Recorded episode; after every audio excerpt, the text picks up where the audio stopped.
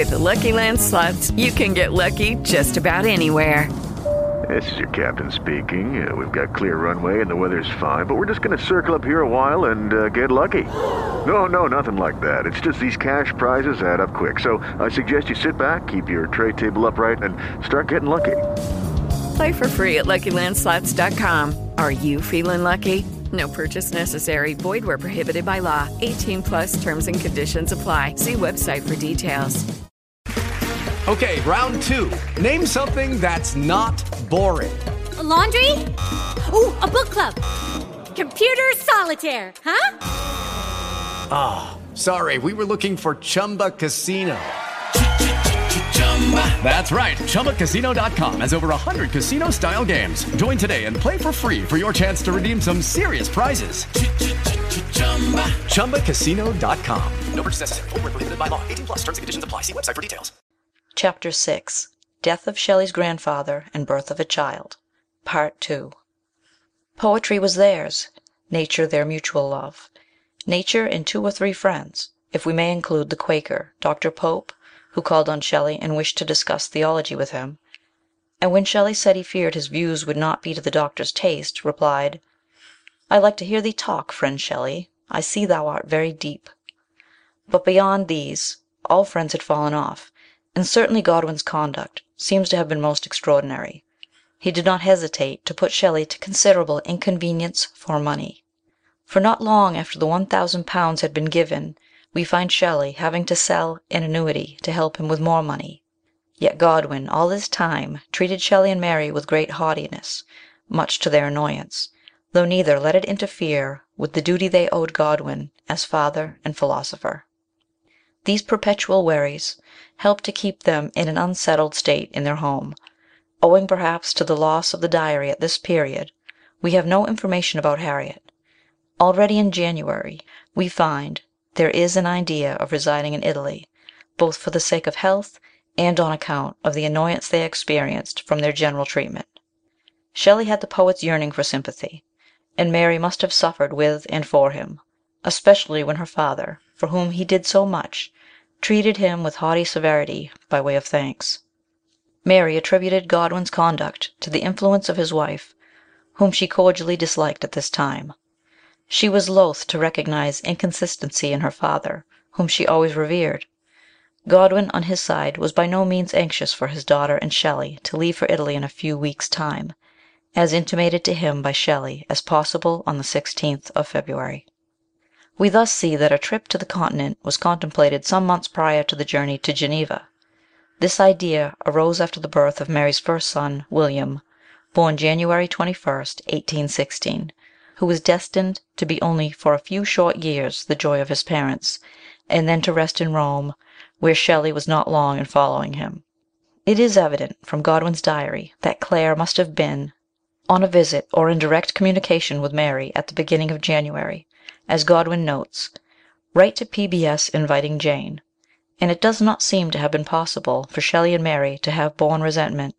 The facts of this meeting early in the year, and that Mary and Shelley contemplated another of their restless journeys abroad, certainly take off from the abruptness of their departure for Geneva in May with Claire Clairmont. Undoubtedly Shelley was in a worried and excited state at this period, and he acted so as to rouse the doubts of Peacock as to the reason of the hurried journey. The story of Williams of Tremadoc suddenly appearing at Bishopsgate to warn Shelley that his father and uncle were engaged in a plot to lock him up, seems without foundation. But when, in addition to this story, we consider Claire's history, we can well understand that, in spite of Shelley's love of sincerity and truth, circumstances were too strong for him.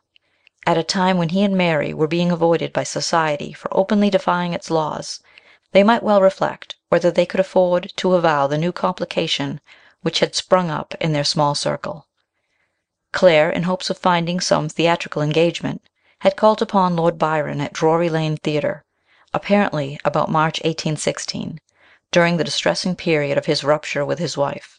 The result of this acquaintance is too well known, and has been too much a source of obloquy to all concerned in it, to need much comment here, and it is only as the facts affect Mary that we need refer to them at all.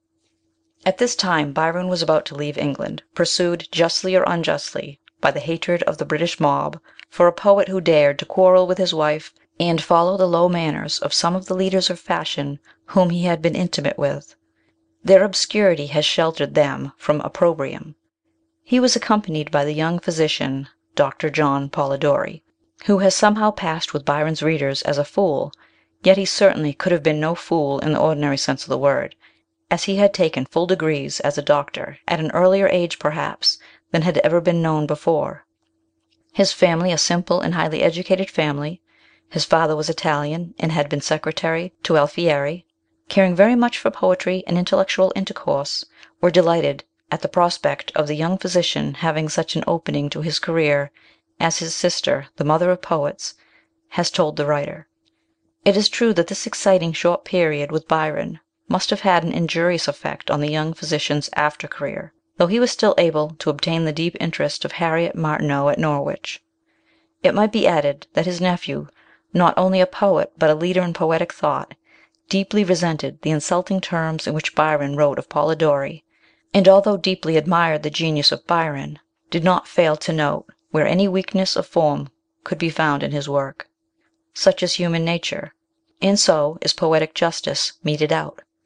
This might appear to be a slight digression from our subject, if it were not for the fact that when Mary wrote Frankenstein at Secheron as one of the tales of horror that were projected by the assembled party, it was only John Polidori's story of the Vampire which was completed along with Mary's Frankenstein.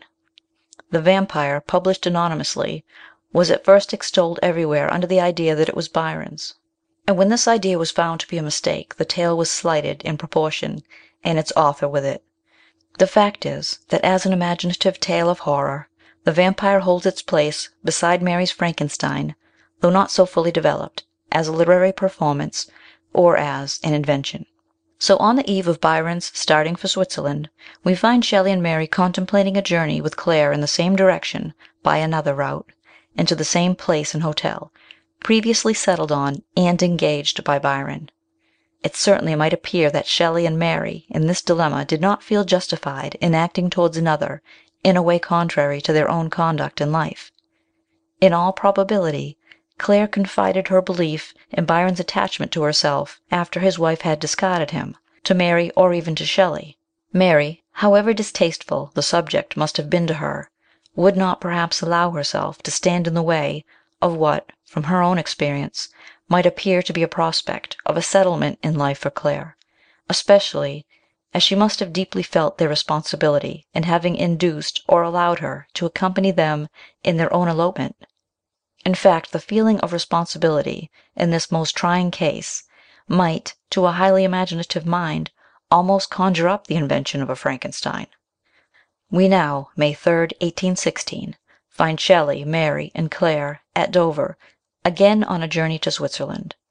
From Dover Shelley wrote a kind letter to Godwin, explaining money matters, and promising to do all he could to help him. They passed by Paris, then by Troyes, Dijon, and Dole, through the Jura range.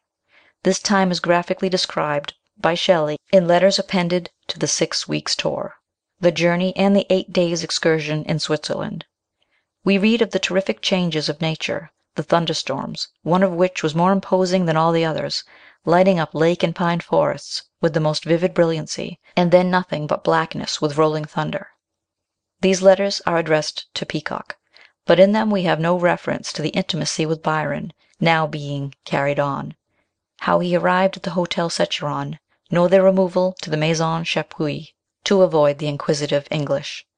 There is fortunately no further reason to refer to the rumours which scandal mongers promulgated rumours which undoubtedly hastened the rupture between Byron and Claire, although evil rumours, like fire smouldering in a hold, are difficult to extinguish, and, as Mr. Jeaffreson shows, the slanders of this time were afterwards a trouble to Shelley at Ravenna in 1821, when his wife had to take his part. These rumours were the source of certain poems, and also, later, stories about Byron. All lovers of Shelley owe a deep debt of gratitude to Mr. Jeaffreson, who, although severe to a fault on many of the blemishes in his character, as if he considered that poets ought to be almost superhuman in all things, nevertheless proves in so clear a way the utter groundlessness of the rumours as to relieve all future biographers from considering the subject. At the same time he shows how distasteful Claire's presence must have become to Byron, who was hoping for reconciliation with his wife, and who naturally construed fresh obduracy on her part as the result of reports that were becoming current. Anyway, it is manifest that Byron did not regard Claire in the light that Mary may have hoped for, namely, that he would consider her as a wife, taking the place of her who had left him. Byron had no such new idea of the nature of a wife, but only accepted Claire as she allowed herself to be taken, with the addition that he grew to dislike her intensely.